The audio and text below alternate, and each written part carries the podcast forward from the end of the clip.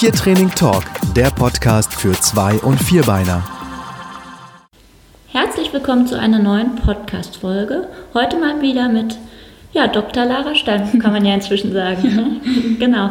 Lara, magst du dich einmal für alle vorstellen? Ja, gerne. Ich bin ähm, Tierärztin und arbeite in Hannover in einer Kleintierpraxis, habe mich aber besonders auf den Bereich Verhaltenstherapie spezialisiert und arbeite daher auch noch in einer Hundeschule in Hannover. Wir haben heute ein Thema, das mir im Moment sehr am Herzen liegt, weil ich einen alten Hund habe. Und zwar geht es im Prinzip um Demenz und ähm, ja, ja, doch Demenz äh, bei Hunden und Katzen. Hm? Oder Alzheimer auch. Ja. So landläufig gesagt. Ähm, ja, kannst du uns dazu ein bisschen was erzählen, bitte? Ja. Also was du ansprichst, nämlich dass es viele Menschen betrifft, kann man auf jeden Fall so sagen, denn die medizinische Versorgung von Hunden und Katzen auch wird immer besser und von daher haben wir auch zunehmend diese alterstypischen Erkrankungen. Was unter anderem dazugehört, ist eben das Hunde oder Katzen Alzheimer oder Demenz, wie es häufig genannt wird. In Fachkreisen ist es auch häufig dann die kognitive Dysfunktion. Mm, was das Ganze bedeutet, ist, dass mit zunehmendem Alter im Gehirn gewisse Abbauprozesse stattfinden. Das heißt, Nerven degenerieren, bauen sich ab, die Verknüpfung zwischen den Nervenzellen ist schlechter, sodass es dann eben zu ganz typischen Symptomen kommt. Generell kann man sagen, dass Hunde und Katzen ganz unterschiedlich altern. Also es ist sehr individuell. Grundsätzlich kann man aber sagen, dass Katzen im Vergleich zu Hunden meist in einer besseren psychischen Verfassung altern, sodass es häufig die Hundehalter sind, denen dann Symptome auffallen. Okay, und was sind das für Symptome? Grundsätzlich kann man fünf Symptomkomplexe unterscheiden. Die ähm, Symptome, die die Tiere zeigen, lassen sich so ein bisschen kategorisieren. Man beobachtet einmal eine zunehmende Desorientiertheit, veränderte Interaktion im sozialen Bereich, auch einen veränderten Schlaf-Wach-Rhythmus, Unsauberkeit kann auftreten und insgesamt auch eine veränderte Aktivität. Ähm, zur Desorientiertheit, was da meistens auffällt, ist, dass die Hunde oder Katzen räumlich desorientiert sind. Das sind häufig ganz kleine Zeichen, womit es dann anfängt. Das heißt, der Hund steht beispielsweise an der falschen Seite der Tür, also nicht an der Seite, wo sich die Tür öffnet, sondern im Innenwinkel und erwartet, dass es dort aufgeht. Oder aber die Katze geht versehentlich beim Nachbarn ins Haus statt ins eigene Haus, wenn es ein Freigänger ist. Es kann auch sein, dass Futternapf, Wassernapf, Körbchen oder auch die Katzentoilette nicht mehr gefunden werden, was dann bei Katzen ja zur Unsauberkeit führt. Bei Freigängern ist es auch ein Problem, wenn der Heimweg nicht mehr gefunden wird, kann natürlich auch bei Hunden dann entsprechend im Freilauf mal passieren. Was viele Halter berichten, ist, dass das Tier häufig im Raum steht und orientierungslos umherschaut. Viele Tiere wandern auch ziellos umher. Mh, ohne ein bestimmtes ja, Ziel anzusteuern. Ähm, was auch recht typisch ist, ist, dass die eigene Körpergröße nicht mehr gut eingeschätzt werden kann. Das heißt, die Tiere stecken in Durchgängen oder unter Möbeln fest, die viel zu klein sind, als dass sie durchpassen würden und wo sie auch noch nie durchgepasst haben. Mhm. Recht typisch sind auch Gedächtnisstörungen. Das heißt, ähm, was man sieht, ist, dass Hunde oder auch Katzen Futter erneut erwarten, obwohl wenige Minuten vorher noch gefüttert wurde. Da muss man natürlich ganz klar unterscheiden, ist das ein Hund, der einfach nur gerne Futter mag und der das schon immer gezeigt hat, oder ist es jetzt ganz neu aufgetreten? Und ähm, sowas wie äh, Alterstaubheit oder auch ähm, Einschränkungen der Sehstörung, geht das oft einher auch? Kann einhergehen. Bei allen Symptomen ist natürlich immer die Frage, kommen sie jetzt durch die Demenz, also durch die kognitive Dysfunktion oder sind sie durch andere Krankheiten bedingt? Hm, was man auf jeden Fall abgrenzen sollte, sind eben Taubheit oder Blindheit, wie du es schon erwähnt hattest. Das kann natürlich auch dazu führen, dass die Tiere sich anders verhalten als gewohnt. Nochmal, um den, nochmal auf den veränderten Schlaf-Wach-Rhythmus zurückzukommen. Was man sieht, ist, dass die Tiere innerhalb von 24 Stunden tagsüber mehr schlafen, nachts aber häufig weniger schlafen, also auch zeitlich desorientiert sind.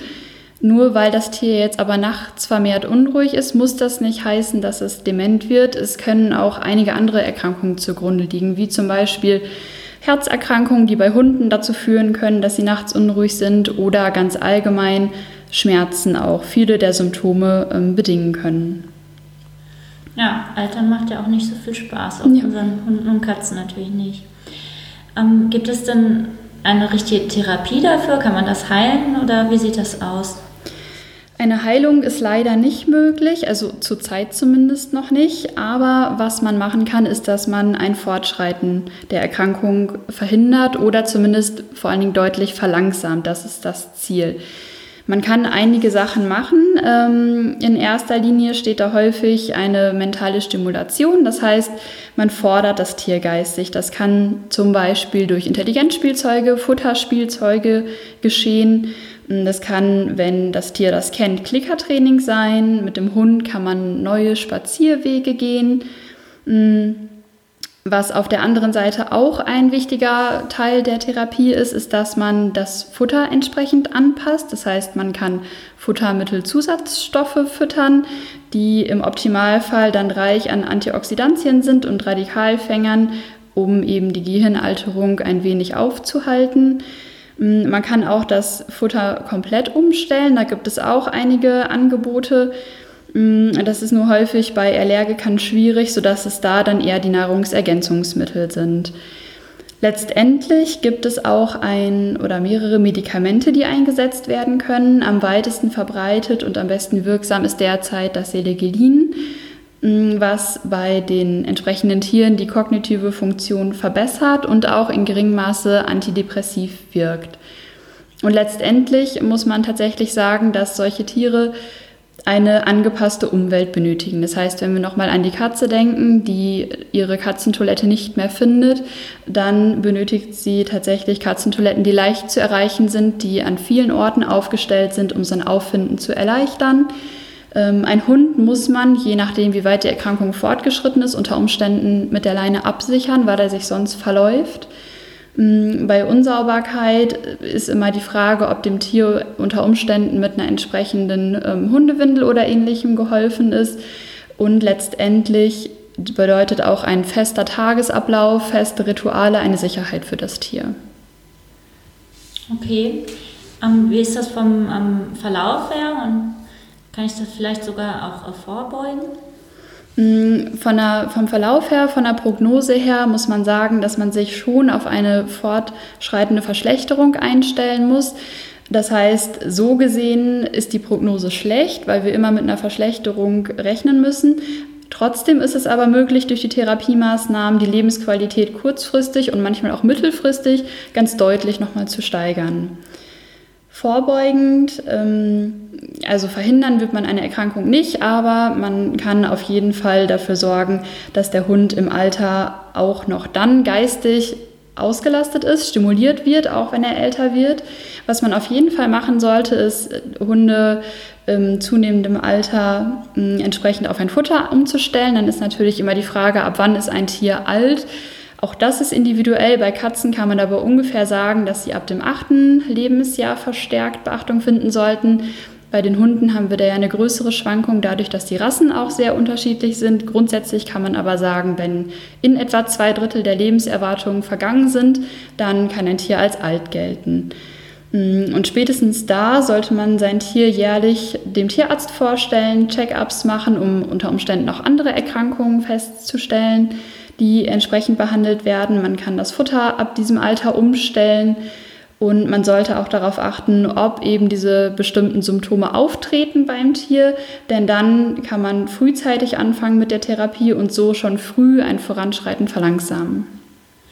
Okay, als Nahrungsergänzung hast du, glaube ich, auch das eine oder andere rausgesucht. Kannst du ein paar Beispiele nennen? Genau, also Präparate, bei denen die Wirksamkeit belegt sind, sind zum Beispiel Senilife oder Activate, wo eben die ähm, genannten Antioxidantien und teilweise auch Coenzym Q10 enthalten ist. Mm, wenn man jetzt an Futtermittel denkt, dann wäre beispielsweise die Variante Hills BD eine Option, wenn man jetzt ein vollständiges Futtermittel futtern möchte. Mhm, okay, das stellen wir natürlich alles in die äh, Show Notes noch ein unter tiertraining.tv Blog. Ach Quatsch, Blog, Podcast, Entschuldigung. Und ähm, ich glaube, du hattest noch was vorbereitet für die Hörer. Hm? Genau, wir hatten ja jetzt nur einige mögliche Symptome aufgezählt. Das heißt, besonders sind wir jetzt auf diesen Symptomkomplex Desorientiertheit eingegangen. Die anderen Symptomkomplexe wie die veränderten sozialen Interaktionen, Besitzer teilweise nicht mehr wieder zu erkennen, sich rückzuziehen, aber auch ähm, die Unsauberkeit oder allgemein eine veränderte Aktivität die sind nochmal detaillierter in einer Checkliste aufgeführt, die wir dann auch beim Podcast mit hochladen können, sodass jeder Besitzer, der das gerne möchte, für sein Tier, Hund oder Katze, sich die Checkliste runterladen kann, ankreuzen kann, welche Symptome er vielleicht schon beobachten konnte und vor allen Dingen auch das Ganze im Verlauf beobachten kann. Das heißt, die Liste ist so angelegt, dass alle vier Wochen die Symptome einmal gecheckt werden, denn bei dieser Erkrankung ist natürlich ein Fortschreiten recht typisch. Falls die Hörer dann ähm, bestimmte Symptome feststellen oder auch eventuell feststellen, dass sich die Symptome vermehren oder verschlechtern, dann ähm, ist es auf jeden Fall höchste Zeit, den Hund einmal beim Tierarzt vorzustellen und gemeinsam zu planen, welche Medikamente sind sinnvoll. Bei alten Tieren muss man ja immer daran denken, die kriegen häufig schon andere Medikamente, sodass man gut überlegen muss, was passt. Aber in jedem Fall ähm, hat man dann schon einen guten ersten Hinweis, eventuell ähm, leidet das eigene Tier eben unter der kognitiven Dysfunktion. Oh, das ist ja ein super Service. Wie gesagt, nochmal, also unter tiertraining.tv-podcast findet ihr diese Infos dann. Ähm, wenn man jetzt sagt, Mensch, das ist äh, spannend, das Thema, ich möchte da tiefer einsteigen, ähm, dann könnte man dich zu einem Vortrag zu dem Thema buchen. Ja, sehr gerne. Und auch zu anderen Themen noch, die recht spannend sind. Wie kann man dich erreichen? Am besten geht das über die E-Mail-Adresse, das ist lara.steinhoff.t-online.de. Super, schreiben wir natürlich auch nochmal ähm, rein. Vielleicht noch als äh, Tipp, wenn jemand sagt, oh, ich möchte gerne ähm, die, die geistige Beschäftigung meines Hundes hochfahren, da gibt es ja die Seite äh, spaßmithund.de, also www.spaß-mit-hund.de. Und da stelle ich auch nochmal in die Shownotes ein. Da findet man dann ja jede Menge Anregungen, auch eventuell zum Klickertraining, aber halt ganz viel geistige Auslastung für diverse Tierarten. Ne? Ja, eine tolle Idee. Genau. Super. Dann ja, bleibt mir nur ganz herzlichen Dank zu sagen. Und ähm, es war wieder sehr interessant und ja, sehr gerne. Freuen uns mal wieder von dir anderweitig noch zu hören. Dann. Ja, sehr gerne. Danke. Tschüss. Weitere Podcast-Folgen und Online-Training für Zwei- und Vierbeiner findet ihr auf tiertraining.tv. Wenn ihr lieber live trainieren wollt, dann besucht doch mal die Hundeschule Pfotenakademie. Unter pfotenakademie.de findet ihr einen Kurs- und Seminarplan zu verschiedenen Themen. Wir freuen uns auf deinen Besuch.